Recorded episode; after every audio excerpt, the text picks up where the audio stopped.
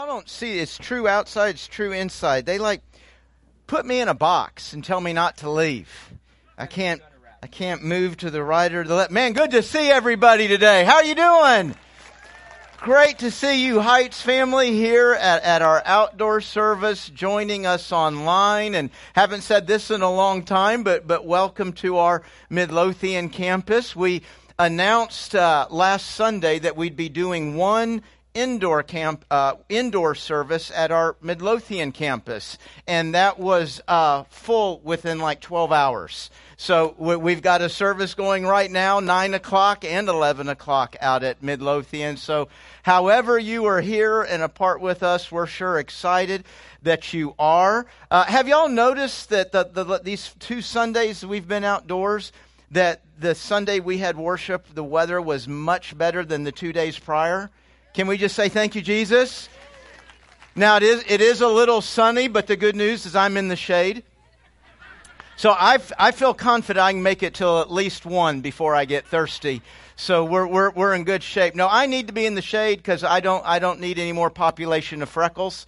Uh, I, I've got all I need with me to take to heaven. So, uh, but we are, uh, man, we're excited to be here today and to be outdoors. And uh, just kind of not usually what I preach about, restrooms, but we do have them. I, I didn't know if you noticed. You don't have to make a hike all the way to the building. We, we have restrooms right, right over here uh, if, if maybe you just want to get in the shade somewhere for a moment. But uh, we have have that going on. Another quick announcement. Next Sunday, we're going to have graduation Sunday here at the Heights. We have graduates. We want to let walk. Uh, we we want to be able to honor them. I, I know we have already over 20 uh, 2025 involves. So if you are a graduate, a high school, uh, graduating from college, uh, we'd love to have you be a part of our service. You can go online and register. Uh, whether you're sitting here or sitting at home or Midlothian, you can go online and register for that. If you have any problem doing that, give us a call tomorrow and we'll, we'll help you take care of that. So we're looking forward to that.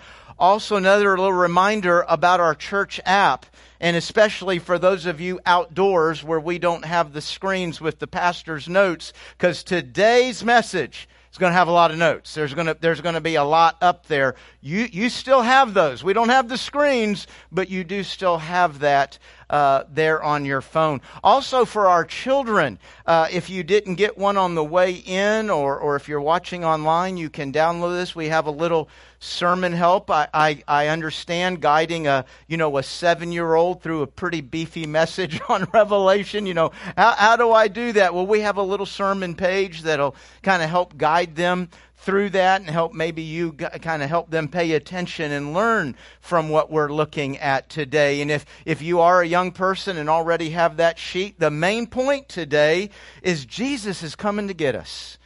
And we're going to meet him in the air, and we're going to get a body that will never again bleed, that will never again scratch, that will never hurt, that will never cough or sneeze, that will never die. Can we say hallelujah?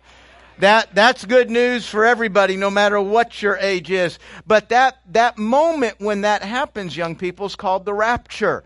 And, and that is what we're talking about today is the, the rapture. Uh, and this is a this is an issue in theology that has uh, intrigued a lot of us. It is an issue in which we have a variety of ideas, a variety of interpretations. Why is the rapture? What is the rapture? When is the rapture? Now, the what and why, that, that's actually not so hard. The when, now that's where all the fun begins. Uh, and we really do have some very different ideas about when. And you know, interestingly, people who, who love the Lord, who love God's Word, who want to really get to a good interpretation, can still end up on some different ideas. As a matter of fact, sometimes this is where maybe those who don't appreciate the Bible as much would say, "Oh, there's all kinds of interpretations. You can't, you, you, you know, you can't get anything out of the Bible. Everybody takes it a different way." You know, that's not actually true. Uh, tremendous bulk of the Bible is very clear and straightforward. The places where there are differences of understanding actually changes very little, uh, if anything, of what we believe. I think it's part of the mystery of this wonderful book we hold. A seven year old can pick it up and read it and understand almost everything it says. And the greatest minds can give a lifetime to exploring, researching, understanding, and still never get to the bottom of the well. So it, it is a great book uh, that we hold, even with maybe various ideas. And, and you know, as we get to these ideas, folks, here's the crazy thing. The difference between the right answer and the wrong answer, because th- th- they're not all right. They can't all be right. Some of them are wrong. But the difference between the right one and the wrong one is, is seven years. okay? There's not a difference in interpretation on what's going to happen or when it's going to, or, or how it's going to happen. It's, just a, a, timing. So as, as I explore this today, it doesn't change what we believe. It doesn't, even the right and wrong person are not going to actually be that far apart. And when we end, you're going to see that when we end the message today, you're going to see the application. Because as we talk about these super heavenly matters, some of it may even sound like science fiction to you.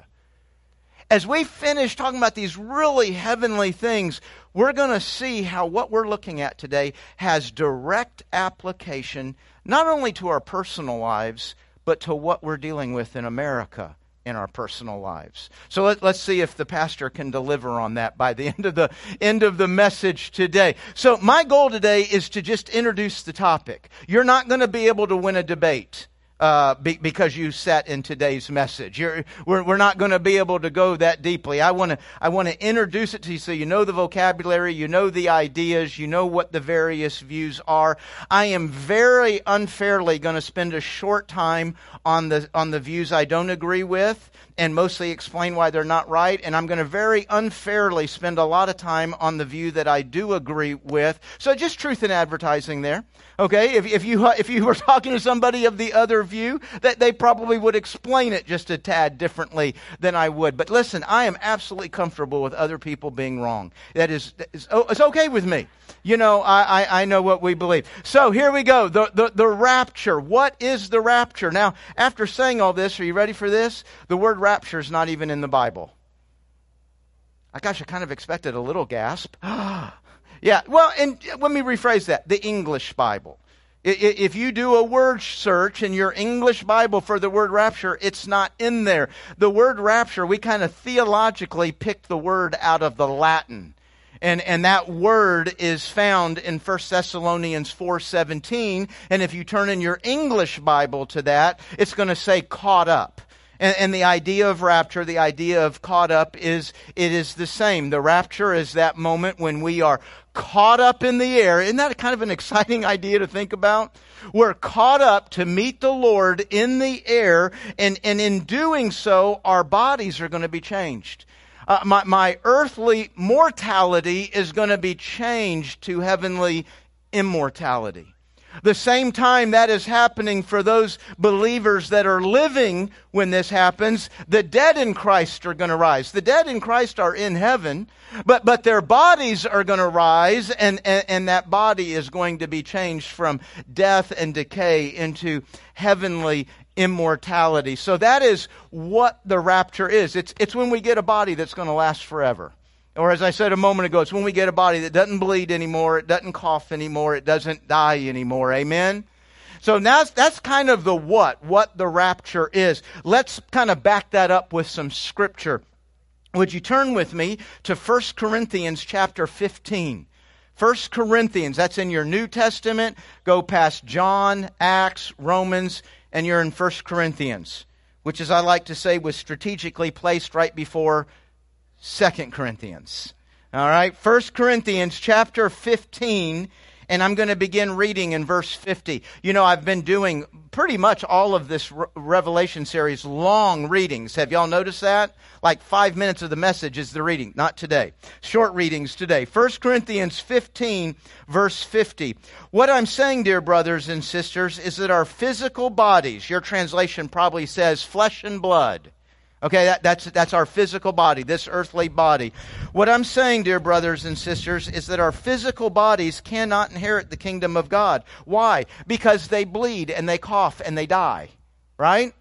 So these dying bodies cannot inherit what will last forever. But let me reveal to you a wonderful secret. We will not all die, but we will all be transformed. Can we say that together? We will all be transformed.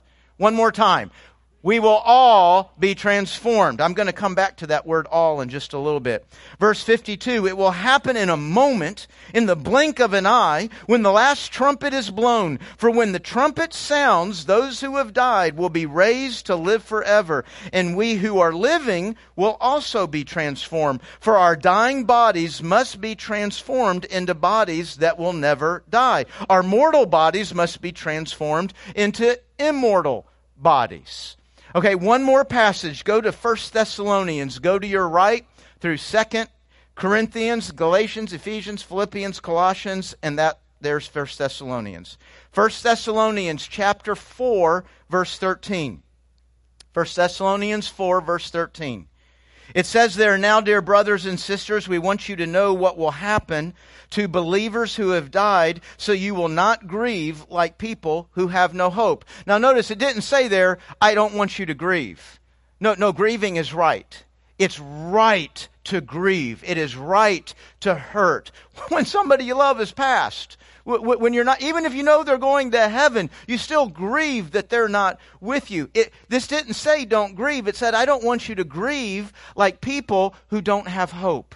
We have hope as we go through that hurt. For since we believe that Jesus died and was raised to life again, we also believe that when Jesus returns, God will bring back with him the believers who have died. We tell you this directly from the Lord. We who are still living when the Lord returns will not meet him ahead of those who have died. For the Lord himself will come down from heaven with a commanding shout, with the voice of an archangel, and with the trumpet call of God. First, the believers who have died will rise from their graves. Then, together with them, we who are still alive and remain on the earth will be caught up. There's that word that in Latin is, is rapture, that we get this, this term from. We will be caught up in the clouds to meet the Lord in the air. Then we will be with the Lord forever. So encourage each other with these words. Now, if you have your Bible open, leave it there. We're coming back to this passage two more times. So what we, we've got the what. The, the what is the rapture? It's when our bodies are changed from, from earthly mortality to heavenly immortality That's not only a what, but that's a why. We've got to have bodies that can last forever, bodies that can live in eternity. A second why, a second reason there is a rapture. Now I'm kind of giving, showing my cards here of when I believe the rapture is going to take place. One of the reasons for the rapture is to get us out of here before the wrath of God falls. Amen? Amen. Do you know we need to get out of here not because our sin's not so bad, it's because God's wrath has already fallen on my sin. God's wrath has already fallen for all of those who hold to Christ, to all those who cling to His feet and hold on to Him as their only hope. Our sin is at the cross. And all of God's wrath fell at the cross. That's why what happened there is so horrific. It is the wrath of God, rightly, justly falling on our sin. If somebody is not holding on to Christ, God's wrath is still coming against that sin, and that's what we're going to be studying the next several months as we walk through the tribulation. So it, it is to remove us out. Look at 1 Thessalonians 5.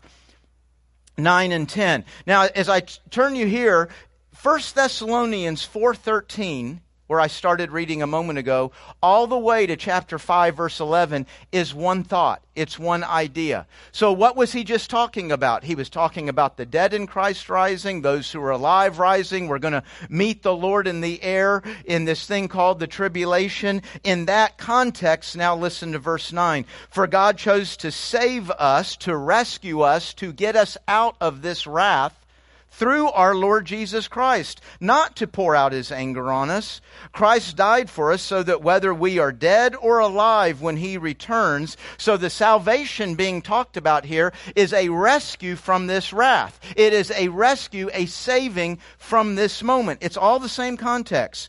Christ died for us so that whether we are dead when he comes back or alive when he comes back, we can live with him forever. Another good place to say amen. So therefore, encourage each other. Twice we're told to encourage each other with, with these words and, and these ideas. So we, we've got a what? What, what is the rapture? It's our body being taken up, being changed from earthly to heavenly. Why? Because we got to have a body that can live forever. Why? To get us out of here before the wrath comes. So now we come to our third question. When? When does the rapture take place? Now, when I say when, we're not talking about the date and time. We're not saying, you know, we're not talking about, hey, the rapture is going to take place June 7th at 6 p.m. Wouldn't that be exciting?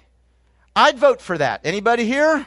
I, I, would vote for that. I would take that today. That's not what we're talking about. We're talking about when in relation to the tribulation. And there are four different views of when this is going to happen. There is a partial, a mid, a post, and a pre. You take those four words and just put them in front of the word tribulation. So you got a partial tribulation, a mid tribulation, a post tribulation, and a pre. So let's talk real quickly about what each of those are. We're going to give a quick definition and, and what that kind of is. And I've, I've already told you I'm going to be more majoring on, on the view that I hold. So partial, partial tribulation means that only part of the church is going to be raptured. Some are going to be left behind. Now, if you're like me, you should be asking, well, what part's getting raptured? am, am I in that part? It's the part that is watching for the Lord, looking for the Lord, waiting for the Lord. Folks, what drives this view, the verses, the ideas that drive this understanding, is all of the times Jesus tells us, all of the times the New Testament tells us, you are to be watching, you are to be ready, you are to be waiting, you're literally to be relating with people, making decisions, living in light of it happening today. Y- y'all know there's a lot of verses that suggest that. And do you know how often we completely ignore those verses? Now, we're all going to be in obedience right now because we're in a series on Revelation, right? We're, we're kind of thinking about this a lot. But let, let's be honest. If we're, not, if we're not in a Bible study or listening to a sermon series on things related to the end times, you and I can live a day, we can live a week, we can live months and not have a single thought of the Lord's return. Not one single thought. The New Testament would have you and I to be guided every day by the idea that it could be tonight. And so this view actually says, hey, there's a reward for actually obeying what the Lord said. There, there's a reward for living in a way that you're watching, you're waiting, you're ready. You're going to be raptured when it happens. Those of us that are living a little bit more tied into this world and what it has to offer, those of us not so strong in the Lord, you get left behind and get to go through the tribulation. You get door number two. Well, you think, gosh, that's, that's, that, that's awful. Yeah, they kind of intend for it to be awful. It's kind of a, kind of motivates the preaching on, on the rapture there. And, and the good news is they also believe that there are multiple raptures. So that when, you know, if the rapture happens tonight and I missed it because I wasn't really watching, wasn't really ready, well, I'm going to kind of put two and two together tomorrow. I'm going to know what has happened. So I'm going to start getting my life right. I'm going to start getting ready. And the next, guess what? The, another train is coming. And the next train to heaven, I'll be able to get on that one. And, and they actually refer to people as overcomers, which is language out of Revelation, language out of some of what we looked at with the, the churches in chapters 2 and 3. And, and so as I grow in the Lord during the tribulation, there will be opportunities for me to get, to get raptured and, and go on up to heaven.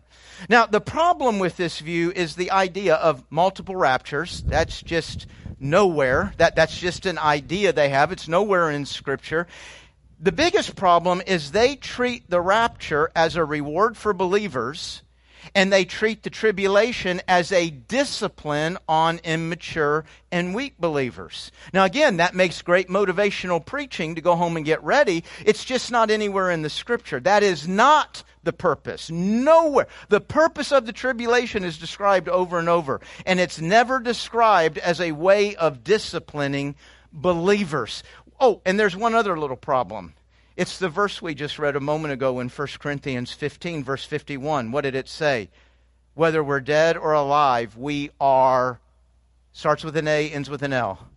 All. Let's say it like we mean it. We are all. I mean, that, that, that one word, uh, listen, if there's a partial rapture, we got to change that verse. It's got to say some, most, many, a few, a lot, but it can't say all. And yet, what God said was all. This view has the least amount of proponents. It has proponents, but it, it, it's, it's probably one of the, the sm- more minor held views. Next view, mid tribulation, is the idea that the church will be raptured. And when we say church, we're not talking about the building. The building is going to stay right where it is when this, all this happens. This right here, online, sitting here in the sun, this right here will be raptured up, the mid tribulation believes, halfway through the tribulation. Now, is there a verse that says that? Not, not really. Not, not really, but we do notice that when we go to the book of Daniel, in the Old Testament or we go to the book of Revelation in the New Testament, there clearly is a lot of very significant things happening at the midway point. I, mean, there, there, there's a lot going on with Israel, with the Antichrist, with how the world begins to worship the Antichrist. There's absolutely something significant about the midway point. And so they just said, let's put it there. I mean, that's, that's really what it comes down to. Let, let, let's put it right there. And they actually do believe that the church is being raptured before it gets really bad. And that also is true. The second half is much worse than the first half. But when I say much worse, I'm saying in, in context. The first half is worse than anything we've ever seen on this planet. We, we acknowledged yesterday World, War II, the whole world at war, minor and small, to what the first half of the tribulation will look like. We see America right now in, in turmoil. Watch news and, and cities in, in just, just in destruction and, and fear and hurt and, and anger. Minor. I'm not saying what's happening right now is minor. I'm saying if you compared it to what's going on in the tribulation, very small. There is a single event. We'll start looking at this next week. There is a single event in the first half of the tribulation where, if you take today's numbers, two billion people will die in a single moment, in a single judgment. So I wouldn't call the first half a cakewalk. I wouldn't say, hey, we can take on the first half, but Lord, come get us before the second half starts. No, the, the, the, the, first half is pretty bad also. You know, one of my, one of my biggest problems with both a mid and a post, the mid and the post has the idea that the Lord's not returning yet, that, that we are going into the tribulation. Well, listen to, to 1 Thessalonians 5 3 if you still have your Bible open there. Actually, let me begin in verse 2. For you know quite well that the day of the Lord's return will come unexpectedly. Be prepared, right? The, the, it's going to come unexpectedly. Um, I just lost my spot. Ah, like a thief in the night. When people are saying everything is peaceful and secure.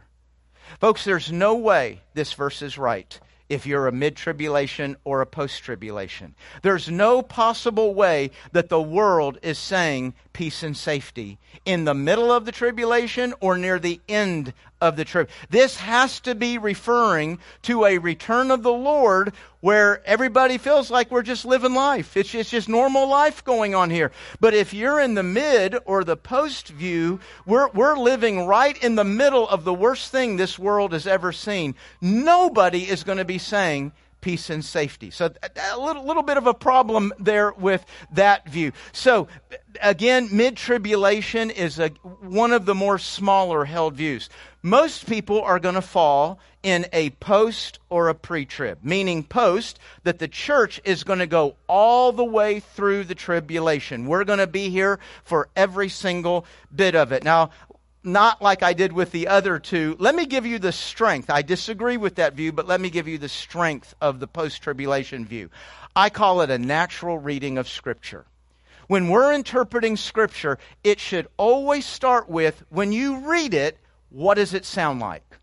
Now, I'm not saying we can come to a clear understanding by just a casual, simple reading in, in, every single verse, in every single issue. Sometimes you really have to connect some verses. Sometimes you really need to under, well, what does that word mean? How was it used? I need to understand the history, the context. So there are always things beyond a simple reading that we need to understand. But I do believe that good interpretation always begins with when you read it, what does it sound like?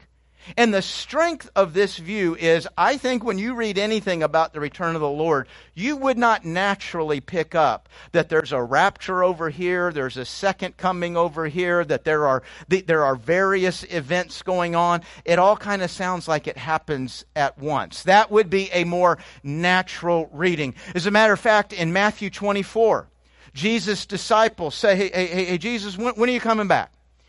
And, and Jesus, in a very long chapter, you, you could actually call Matthew 24 the cliff notes to the book of Revelation.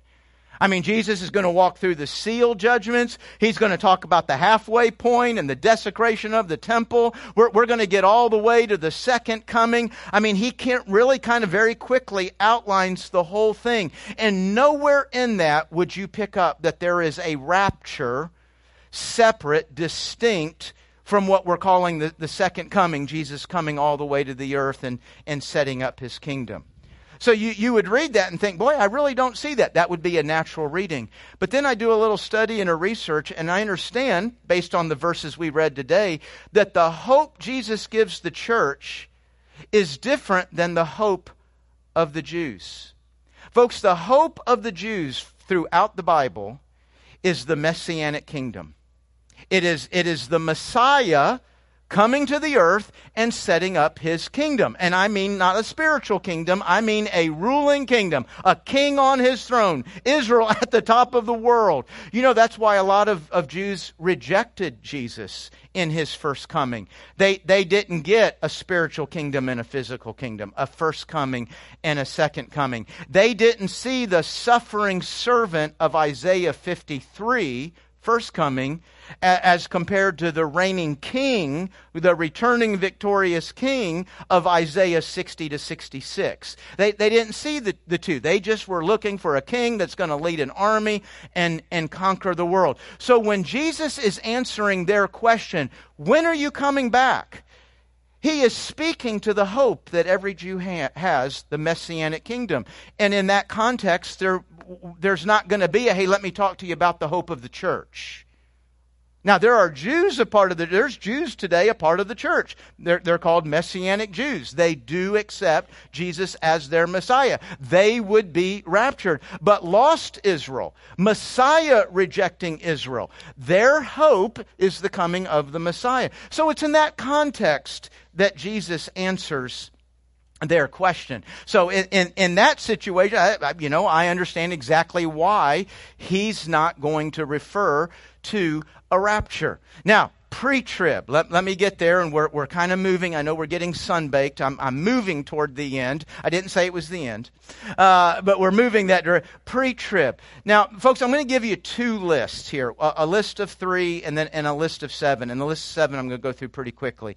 But the, the first three is the nature of the tribulation, what it's about. And the, and the second set of seven is the nature of the church and why this would not lend to anything but a pre trib view. Folks, the purpose of the tribulation is God's wrath falling on a Messiah rejecting Israel and a Christ rejecting world, and all of the evil that has flowed out of us never laying hold of Christ never laying hold of God's answer for us. The, the entire definition and purpose of it absolutely runs counter to who and what the church is. Eh, first list of three. The tribulation is called, and, and by the way, if you're looking at your list or we'll look at it, there's scripture with these points. The tribulation is called Jacob's trouble. You know who Jacob is?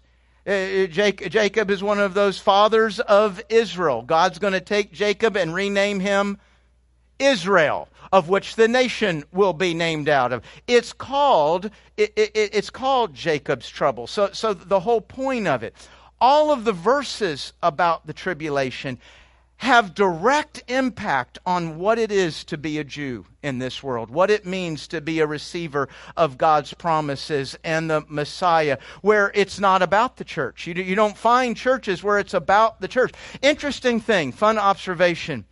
In Revelation, the word church is used 20 times. Would you consider that a lot? I mean, it's only 22 chapters long. 20 times John sees, remember we said last week, John, over and over and over, his language is, I saw, I saw, I saw. What are we reading in Revelation? What John saw. 20 times he uses the word church, okay? So does John know the word church? Is he using the word church? Is it in the context of Revelation? Okay, so you're tracking with me. Revelation 6 through 18 which is the, the body of material on the tribulation. It is the most detailed body of information about the tribulation in the whole Bible. Guess how many times the word church is used in Revelation 6 through 18? We already know it's used 20 times in the whole book, but of chapter 6 through 18, guess how many times it's used? Zero. What is John recording? What I saw. And he's using the word church over and over and over, but when he's talking about the tribulation, he doesn't use it one time. Why? Because he doesn't see the church there. It, it, it's just not there. I, I, mean, you can't record something uh, that, that, that is not there. That would be a very strange omission to have the church in the presence of all this and nowhere refer to it. Do you remember uh, this was when we were all at home watching on, on TV or on, on the screen um, when I introduced Revelation? I said one of the things difficult to understand about Revelation is you're, you're moving chronologically and then you stop and get supplemental information and, and, then you pick up and you move chronologically, and then you stop and get supplemental information. Well, the problem is the reader is not always getting a clue that, hey, I've stopped the chronology and now I'm just giving information. And, and, and sometimes that information goes backwards, it goes forwards, it stays right where it is. And that's where, when we're reading it, we can kind of get lost in where we're at. A lot of that supplemental information, as a matter of fact, all of the supplemental information is on the characters of the tribulation. We're going to stop and learn about the Antichrist. We're going to stop and learn about Babylon. We're going to stop and learn about the two witnesses. We're going to stop and learn about the 144,000. What is all this supplement, supplemental information? It's giving us background on the characters involved in the Great Tribulation. And nowhere is the word church used.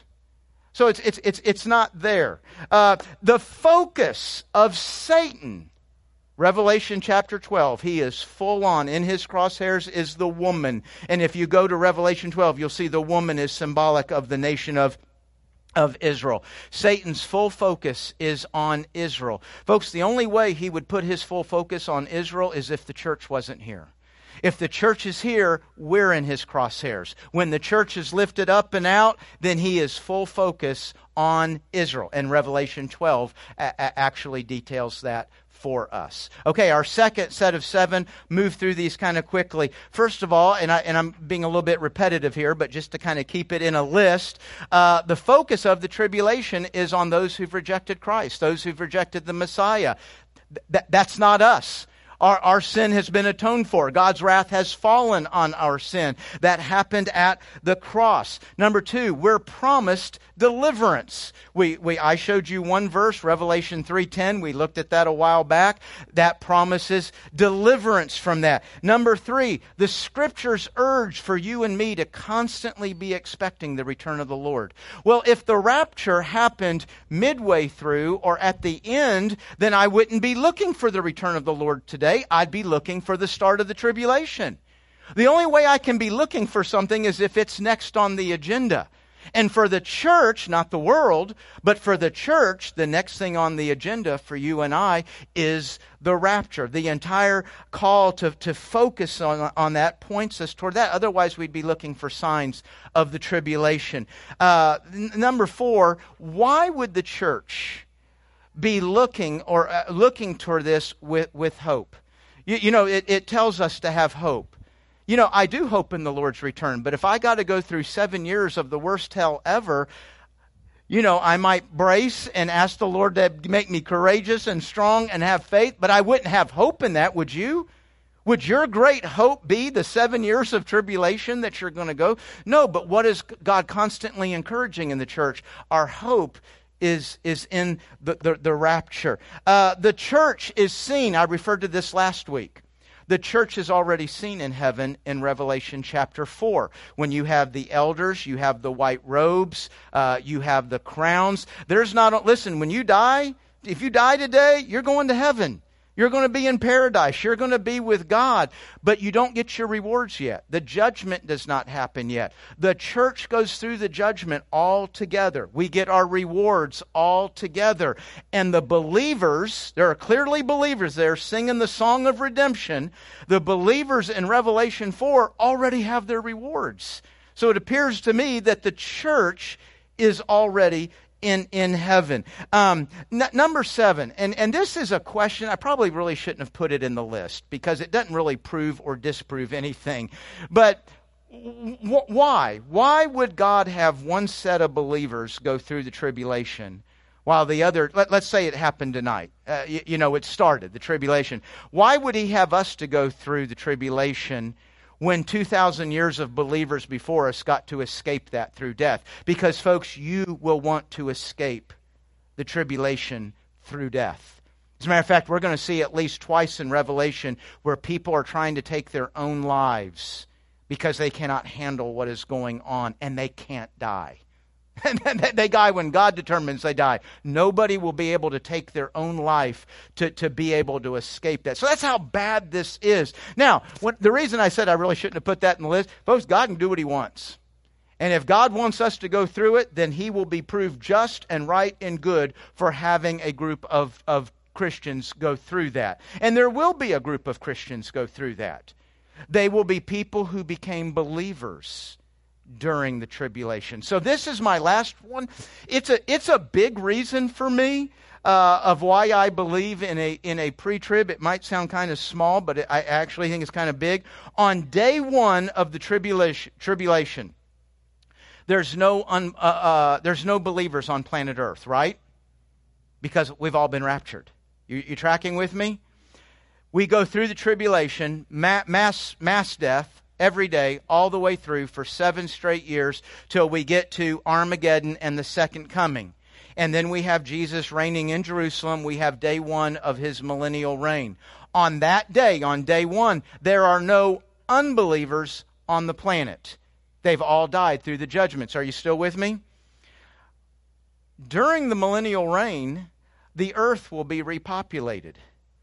Who's going to repopulate it if all of the believers were raptured the day before. You remember what Jesus said about, about marriage and, and making babies in heaven? It, that's not going to happen. In our new bodies, and we all kind of freak out. Do you mean I'm not going to know my husband, my wife? I'm not. That's not what Jesus said. It, Jesus is referring to one of the primary purposes of marriage is procreation. And when our earthly bodies change from mortality to immortality, we don't procreate anymore. We're not going to keep having babies and, and populating when, when we get to heaven. So if everybody, if every believer, dead and alive, was raised on the last day of the tribulation, then who's left to repopulate the earth? In the millennial kingdom because people are marrying, living life, having ba- who would be doing that? On, by the way, the post tribulation has absolutely no answer for that. No, no, no answer at all. No, no comeback to that question. It's only a pre tribulational view that allows for that. People become believers. Most people who come believers during the tribulation will die. They'll be beheaded at the hands of the Antichrist. It will be awful to be a believer on this earth during the tribulation. It'll be awful to be anybody on this earth during the tribulation. But there will be some who survive, and they will be the ones who who repopulates. So to me, it takes work to get there. And, that, and that's okay. This book is worthy of more than just a casual reading, isn't it? That this book is worthy of time and effort to really understand and, and connect all that God has said. And in that case, it is very clear to me that the church is going to be raptured before the seven years starts. Now, what I don't know is does if, if we're raptured tonight, does the tribulation start tomorrow? Does it start next week? Does it start after Labor Day? I don't know the exact timing, but the the rapture will kick off this time period. And can you imagine how the rapture absolutely would kick that off? I mean, you, you imagine, folks, I mean, I think a conservative estimate would be something like one out of seven people today on the earth is a Christ follower. What happens to the world when they wake up tomorrow and one out of seven people are gone? I, I, I mean, it is going, it, that, that will begin the turmoil. That will begin the chaos. Part of the judgment is God's removal. The, the, the scripture even speaks when we're removed, the Holy Spirit is removed because the Holy Spirit lives in us. The Holy Spirit does not live in the building, right? The we're the building. The Holy Spirit lives in us. This world doesn't grasp and understand the peace and the blessing that is here because we are here. And when we are lifted up and out, there is nothing to hold Satan at bay. Now let's think about this as we now try to apply this to where we to where we are right now. So, uh, you know, I said a moment ago, I gave you four views there. Three of them are wrong. Only one of them can be right. I'm sure it's mine, but maybe I'm wrong. Only one of the views is right. But remember, the difference between right and wrong is just seven years. Nobody's debating that this is going to happen. Okay, so right and wrong, it, it's just seven years. Now, I'm, I'm think, think of all the people. Oh, you can't trust Bible. There's all kinds of interpretations. Do you realize how whatever view you hold, however you interpret it, whatever you and I are to do with this today is exactly the same. Whatever view you hold about this, what you and I are to do with it is exactly the same. We're given two applications of this. Number one, we're to encourage one another. Have you ever encouraged somebody with the hope of the rapture? Probably not. And if you haven't, you've been disobedient. Because as a follower of Christ, this is a way we, we think about when somebody's just died, right? Folks, there's a hope in this when we look at what's going on in our world. You, you, know, whatever view, whatever side you're on, however you understand what is happening with social injustice, with, with what's going on in our, in our black community, and, and there's views, right? There's different opinions. But you know, as believers with hope, we don't ever quit. You know, sometimes you can get so frustrated and think, eh, you know, there, there is no answer. Nothing ever gets better. Nothing's ever going to solve this. And without hope, you quit. Do you realize you and I never have a reason to quit because we always have hope? And because we always have hope, we always have a reason to encourage each other with the hope that, hey, no matter how bad it gets and no matter how frustrating it is to make this right, hey, one day Jesus has come back. We're going to meet him in the air and it will get right. And evil will be stopped. That's the encouragement that we use with this. And you know what? Let's be honest. We really don't encourage each other with this. The second application doesn't matter where you're partial, mid, post, pre, you're to be ready.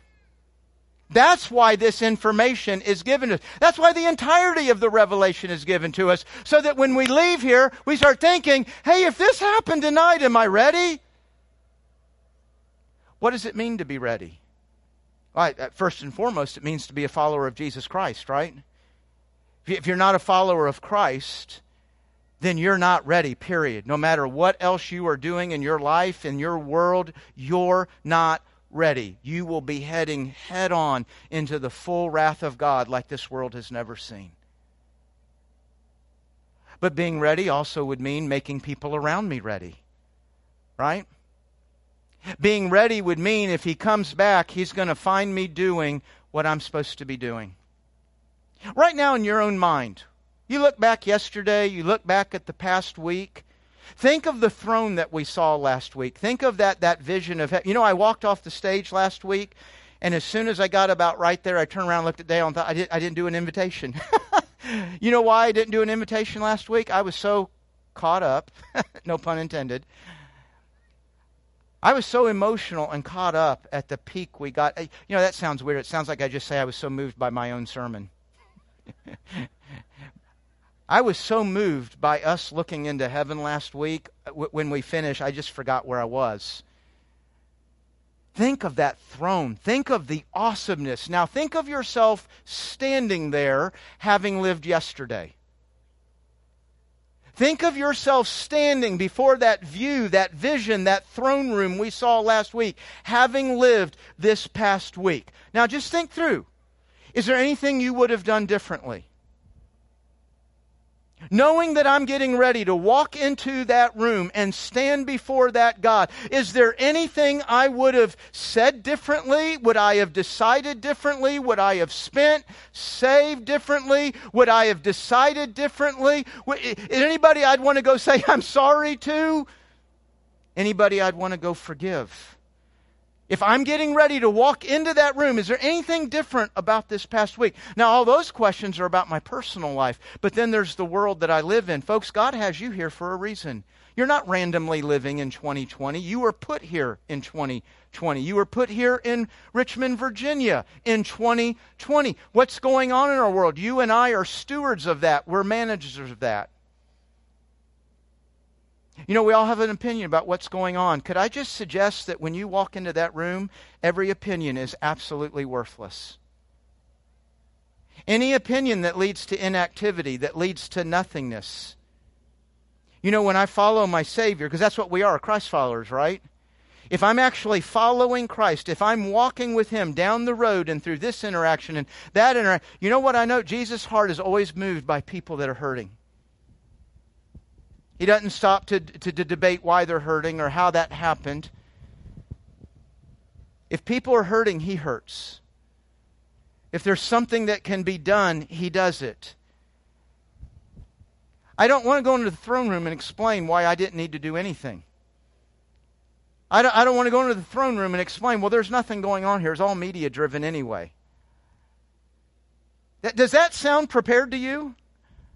Does that sound like, hey, this is what I'm going to say when I get to the throne room and I'm going to address the hurt and pain in, in our world, the, the, the, racism in our world? When I'm going to address that I have black brothers and sisters that are crying and hurting?